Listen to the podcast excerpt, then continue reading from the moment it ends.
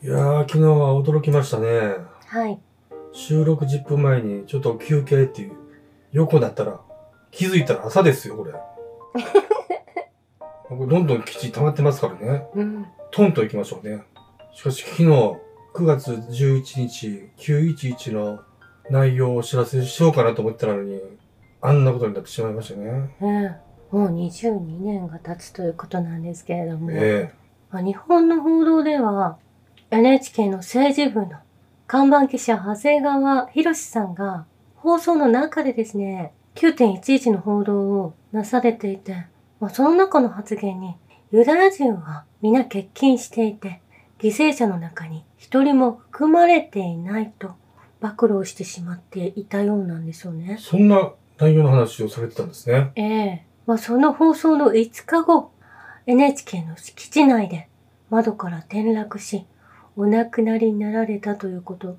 まあ、これえ？き9.11。そのアナウンサーの方？はい。え？え警察は自殺と断定しているんですけれどもいや絶対やられてるやんまあ、これはもう9.11、9月11日が来る前から結構これ取り上げられているんですね。過去の、は過去の事件になりますけれどい。も。えまあ、こういったことが実際にあった2007年のえお話になるんですよね。はまあ、事実を話すと消されてしまうというような、どうしてユダヤ人はみんな欠勤していたと、い。うん犠牲にならなかったと、ということを伝えるだけで、計画してた側ですよね。ええ、もうそうおっしゃられたんですよね。本当に日本のマスコミというのは、伝えてはいけないことが、ほとんどであるに等しいんだろうなと思うわけですうね。んそして昨日9月11日、アメリカ空軍の F15E がカテナ基地に着陸したんですけれども、左後輪のタイヤが爆発し、煙が立ち上り、パイロットは機外に脱出したということなんですね。うんあの消防隊が現場に到着している動画が見られたんですけれども、えそして同日、米海軍電子探査機が4つのプロペラのうち1つの故障により緊急着陸したということなんです。えうんまあ、先日からドローンもそうなんですけれども、まあ、途中で折り返して帰ってくるですとか、こういったトラブルがずっと続いているのは、米軍の動きを止めている人がいるのではないかと感じるほどに、こういったアクシデントが多いんですよね。米軍の動きを止めてるんですか？ええ。で日本の中にこれ、アメリカの悪事にも見かねて止める勢力があるかもわからないってことですね。うん。まあそう考えられるんですよね。え立て続きこのようなことが起きていて、911の日にですね、このようなことがバタバタ続いているわけなんですよね。ええ何かメッセージが隠されているような気がしなくもないんですよね。えはそして、モロッコで先日発生した地震。やはりその前に原因不明の大きな稲妻が起こっていたというのも結構捉えられているんですよい。ね。うんこの強い地震がモロッコを襲い、チェチェン軍のラムザン・カディロフ氏も、この自然災害の結果、最新の数字によれば2000人以上が死亡した。これは我々全員にとって非常に悲しいニュースだとおっしゃられていたんですけれども、はやはりモロッコはイスラム、い。イスラム教圏なんですね。ええ。まあ、ですので、イスラム人が狙われているというふうにもイスラム人っておかしくないですか？イスラム圏の人たちが狙われているようにも感じるのは前にもお伝えしているんですけれども、そのように感じるんですよね。はこのカリロフ氏もイスラムでいらっしゃるんですよね。まあ、ですがこのモロッコ、まあこれもスマートシティのエキスポがモロッコで行われる、開催されるということ、まあ第4回と書かれていたので、ええまあそういった準備が進められていたという意味で、ほんだらダボス国ですよね。そうするとハワイと同じじゃないか。スマートシティも作ろうとしていたのも、えハワイも同じなんですよね。まあダボスに抑えられていたやもしれない。まあそしてクラッシュビルドを起こしているのかもしれないと思えるんですよね。えフランスのマクロン大統領は日曜日、まあ、少なくとも2000人が死亡した強い地震に見舞われたモロッコをフランスが支援する用意があると述べていたんですけれどうも、ん。しかし地震発生から36時間経過しても、フランスの援助はモロッコ当局に受け入れられないことを外務省の報道官が伝えているんですよね。えモロッコ側が拒否していて、そしてモロッコはスペインに助け、支援を求めたということなんです。えはい。そしておかしなことにこのモロッコのマラケシュでは10月の9日から世界銀行の、まあ、ワールドバンクグループインターナショナルマニタリーファウンドのもうミーティングがこのモロッコで行われるという予定が入っているようなんですよね。えですからこれ見てみるとですね、やはりモロッコはもともと狙われていた。そして、やはりニジェールなどを含めるアフリカがですね、まあ、立ち上がっている。アフリカはですね、植民地支配から抜け出そうとしているのの、まあ、その見せしめのような地震を起こしたのはやはりグローバリストの側なんじゃないかなと思えてくるんですよね。えまあ、自然災害ではないということなんでしょう。そして G7 のサミットが、まあ、無事終えたようなんですけれども、このインドのモディ首相は、インドのことをですね、バーラトと国名を変えるということをですね、はまあ、相談せずにこれを行ってしまっているようなんですよね。い。インド？バーラトリカンの？まあこの、この時に初めて知ったと言いますか、まあ、議会議会でそれを通したという形ではないようなんですけれども、G20 に向けてバーラト、これなんかインドの神にあたる、はい。まあ、宗教その言われの名前ってことですね。ええのようなんですけれども。一、瞬もしかしたら、帝国側の、その、グルジアとか、そんな感じで、アメリカ寄りの名前に切り替えてるって、ちょっと焦りましたけどね。ねえ、まあ、結局はインド株式会社、まあ、インドというのはギリシャ帝国がインドを植民地化した時に付けられたとも言われているんですけれども、えその、え東インド会社と言われますよね。えー東インド会社はイギリスに乗っ取られていたわけなんですけれども、まあ、それとおさらばしたいとはっきりおっしゃられているのかもしれないというふうに、今回、真の独立を目指して、もうその、誰かが付けた名前じゃなくて、うん。自分たちで国を一から運営していきたいんやという、そういう思いということですね。ええ。そして、インドのモディ首相とイギリスのリシー・シュナク首相が、まあ、抱き合ってごご挨拶をなされたんですけれども、えリシ・シュナク首相はモディ首相に何世紀にもわたりインド民族を抑圧してきたイギリス植民地支配に復讐していると語ったようなんです。えうん。もうでもこれおかしいんですけれども、イギリスの首相がモディ氏とこの、まあリシ・シュナク氏がインド系でいらっしゃるので、ねえこのように正直にお話をなされているので、これ国境関係なくの、まあ普通、インドの首相に対して復讐してるんだっていうふうに言わないですもんね。うんだからこれ、このインド系の、そう、リシ・シュナク氏が、ご本人がそうおっしゃられたんですよ。それがすごくおかしいなと思うんです。まあそしてアメリカもそう考えるとですね、副大統領がインド系の女性でいらっしゃるカマラ・ハリスさんじゃないですか。ええこれもしかしたら、モディ率いるインドグループが世界中をディープステートしていってるのかもわかんないですよね。ディープステ要は、世界中を乗っ取っていってるのかもわかんないですよね。うん。インド系があまりにも多すぎますもん。最近見てると。そうですよね。まあ、ですので今回の G20 サミットがですね、ちょっと今までのサミットは違った雰囲気になっていたということだと思うんですよね。えそして G20 サミットの会議に先立って先進国首脳がアフリカ連合の常任理事国入りに合意したと複数のメディアが報じていて、実際にそれがこのサミットで合意に至ったということなんですよね。えはい。モディ氏は6月に書簡でその要求をアフリカに渡していたんですけれども、まあそれがこの G20 で結ばれたということなんです。うんはい。今回西側諸国はインドで開催された G20 サミットの依頼をウクライナ化することには失敗してしまった。うん。まあ、ウクライナのお話をすることはなかったんですけれども、えそしてロシアのラブロフ外相は南半球の強固な立場のおかげで、開発途上国の緊急課題を議論を損なうような西側諸国による議題のウクライナ化を防ぐことができてよかったと、まあ、インドのモディ氏と握手をして、これ成功したとうん。おっしゃられているんですよね。えそして共同声明の中には、まあ、焦点にもなっていたウクライナへの軍事侵攻については、すべての国は領土の獲得のための威嚇や武力の行使を控えなければならないと明記したほか、核兵器の使用や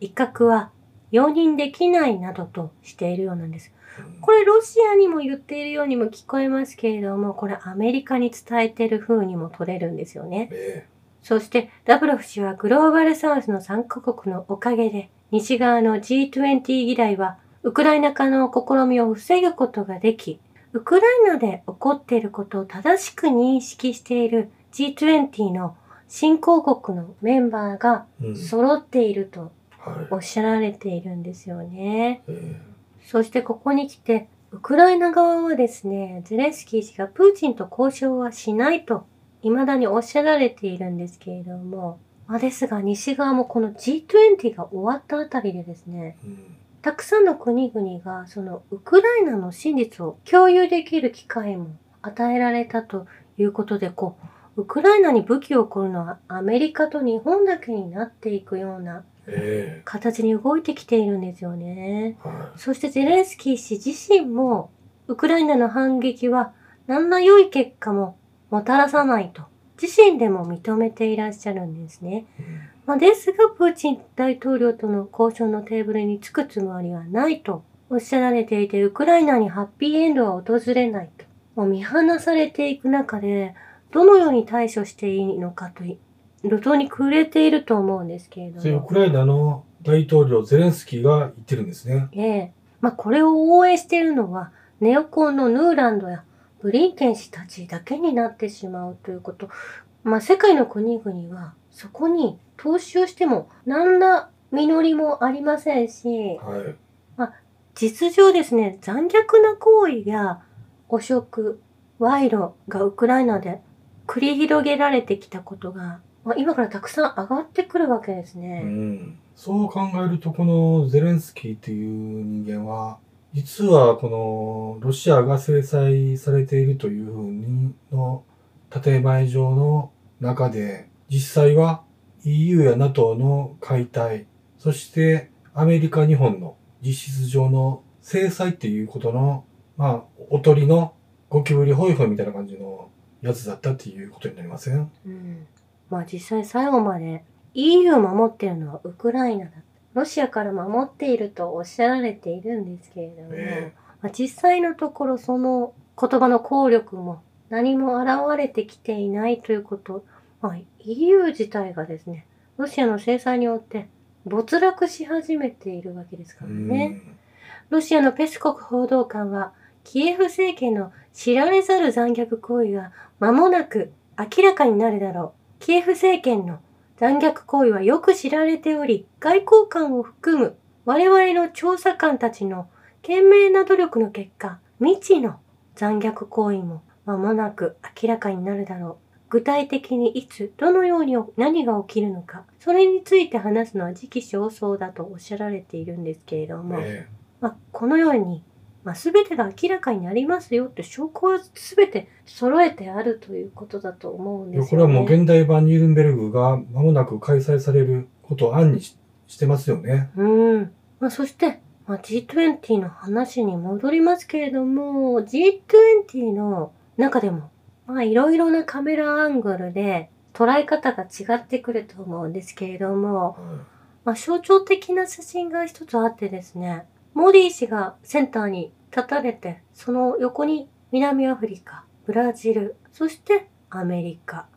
そしてもう一人、ターバンを巻かれている人が、これ世界銀行の総裁でいらっしゃるようなんですよね。うん。まあ、どこの国の方かなと思ったんですけれども、まあ、それを見るとちょっとゾッとする部分と言いますか、まあ、ここに世界銀行が一緒にいるわけで、えまたこの世界銀行がですね、第二次世界大戦後の世界秩序の体制、つまり IMF と同じようなはい動きをこの G20 の中でも展開していきたいかのような、そしてインドを名手に持ち上げる作戦を少し敷いて近づいてきているんですよね。だもうアメリカ帝国からバトンタッチしてるのを後押ししてる。そんな感じに見えません？ええ。まあですが、このブリックスの通貨の流れですとか、そういったものを見ていくとですね、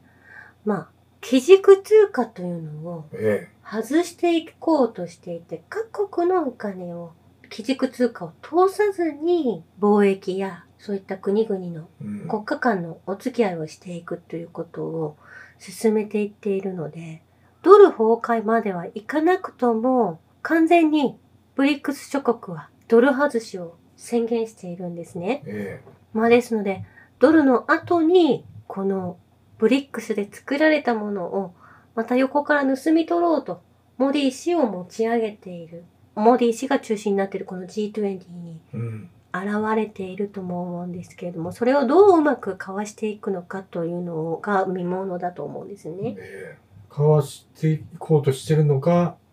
案外そっち側なのかというところも、やっぱりうん。一応注意してみとかないといけないですよね。そうなんです。まあ、それ自体は何度も、あれ？インドの動きがと思うところがあるんですよね。うん。というのも、インドは今年10月から来年の9月まで砂糖を輸出するのを停止する予定だと明らかにしているんですね。ええこれはアラブ諸国の方々が甘いものの全般の価格高騰に備えられているようにも思えると、まあ、記事には書かれていたんですよね。はい。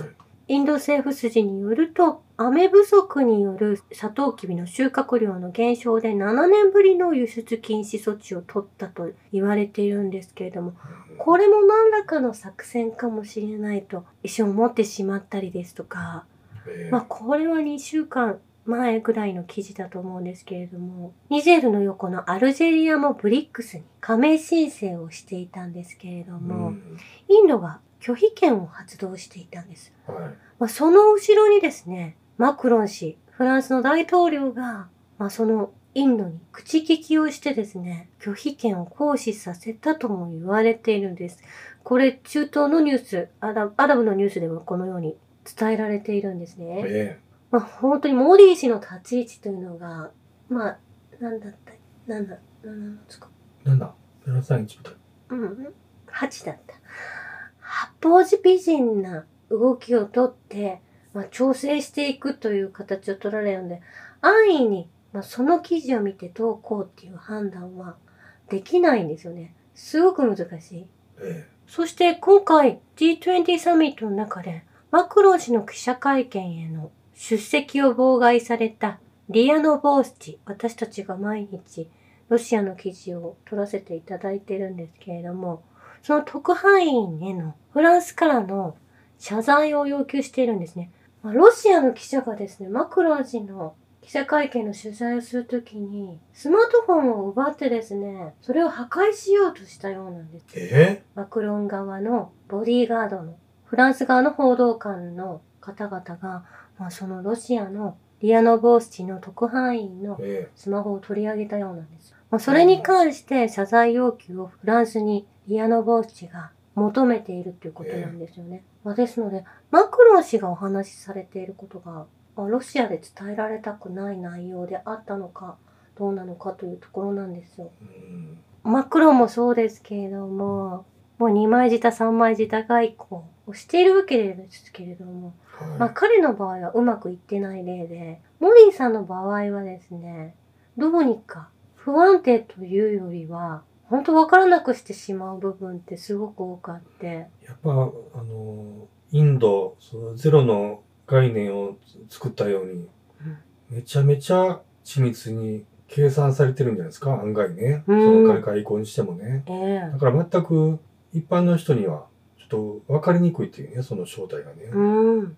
そして先日は NHK のニュースで、ウクライナ最高議会の議長。まあ、その方がですね、日本に対して防空システム強化にご協力くださいという、まあ、この最高議会のステファンチェク議長が、東京に来てですよ。えまあ、このような記者会見を開いて、まだまだ戦っていくつもりなので、日本に支援くださいと。依頼をしにわざわざやってきているわけですよね。えいうか、この人の顔、元日本駐日大使の、駐日ウクライナ大使の、募金ご協力くださいばっかり言うおっさんに似てません私、芸人の方にも似てると思うんですよね。わかんない。なんか吉本の大きな顔の人。結局、ウクライナ人って芸人の養成所でしょ。まあそういうことになってきますよ、ね。そこからみんな人材を入れてるっていうのが、デビー夫人の役割だったんじゃないですか？うん。なんかみんな役者に見えてきましたよ、これ。ええゼレンスキーもそうですけど。まあでもいろんな国にテロ行為を起こしているのに日本に防空システムを作ってほしいですとかこういったことをおっしゃられていてそして先日はローマ法王のペペ氏ですね、テロ認定に入れましたからね。ええ殺人リストに入れていたりとかえもう本当に狂気的で、まあ、こんな国が本当にあったんだということを、まあ、知ることができたと言いますかえはい。まあ、その国を応援している、まあ、最後まで応援している日本人というのが、ちょっと本当にお勉強不足だとしか言いようがないんですよね。うん、でも、恥ずかしながらこれまんまと引っかかったっていうことですよ。これ、のんびりしてるから、日本人が。ええということで、軌道修正してほしいと思うんです。もう一つだけ。うんそして、まあ、先週の日曜日、サンデーモーニングという番組の中でですね、え尖閣諸島問題についてお話し合いがなされていたようなんですよえね。うん。尖閣諸島問題で中国に腹が立つ前に中国バッシングをする前に知っておかなければいけないと寺島実さんがお話しされていたんですけれどもはい。私も以前にカイロ宣言をちゃんと、まあ、歴史を見てくださいということをお伝えしているんですよね。うんアメリカも尖閣諸島の所有権を日本側に認めていないとそういったお話し合いがなされていたようなんです。このサンデーモーニングの中で。え施政権を認め安保条約の対象にするというが領有権にはコミットしない。アメリカに対しても向き合っていかなければならないとお話はなされていたようなんですよね。えはい。もうそもそも尖閣諸島の領有権はもうカイロ宣言に第二次世界大戦後にですねええ日本が放棄しているんですよね。そうなんですか？ええまあ、以前にもお話ししているんですけれども、ええまあ、その時になんて変なことをおっしゃられるのかなと思われるかなと思ったんですけれどももうこのテレビの番組でもそのようにおっしゃられていてそしたら実際は尖閣諸島って言ったらもう中国の持ち物っていうことですよね。日本のものではないのにこの尖閣諸島が奪われてしまうとかおっしゃられてほんだらあのチャンネル桜の水島社長とかめちゃめちゃ漁師さんを使って中国の入ってきてる船を追いやるんだっていうふうに戦ってね、私たちも画面越しにね拳を振り上げてたのに、あれは一体何やったっていうことですよね。うん、だから歴史を知らない日本人が一番、ええあの厄介ですし、まあ、そういった工作をなされる知っててそのようなことをなされている人たちが結構日本の中には、まあ、言論家 YouTuber の中にもたくさんいるともう嘘つきばっかりやん、ほんだら。いるんですよね。一人にこの、まあ、学者とかえそういった立場に立たれてる人はちゃんと歴史を知って話しているかというとそうではなく工作している場合がすごく多いということなんですよえね。うん。もう YouTuber とかそう言論人の話聞くよりも、その回路宣言なり、そういう世界で取り決めた、その資料なり、そういうのをさっさと当たって見た方が早いですよね。そうですね。まあ歴史が塗り替えられる。ナチスを倒したのはロシアなんですけれども、えアメリカが倒したように、そしてべ原爆を広島に落としたのはアメリカですけれども、ロシアがやったかのようにお話をすり替えられる可能性があるということなんえですああ、なるよねほ。どね。それをしようとしてた可能性ありますもんね。えこのウクライナ紛争で。ええまあ、そういった嘘ばかりの報道がなされているということを知っておかなければいけないのと、まあそれ全てが真逆だということではありませんけれども、はい。ちゃんと確認して確かめようと思えばいくらでも確かめることができます。ウィキペディアも疑ってみなければいけないような世の中になってきているがために、えやはり正しい情報をちゃんと残しておかなければいけないということなんですよね。そうですね。もう一つだけ言っていい？いいよ。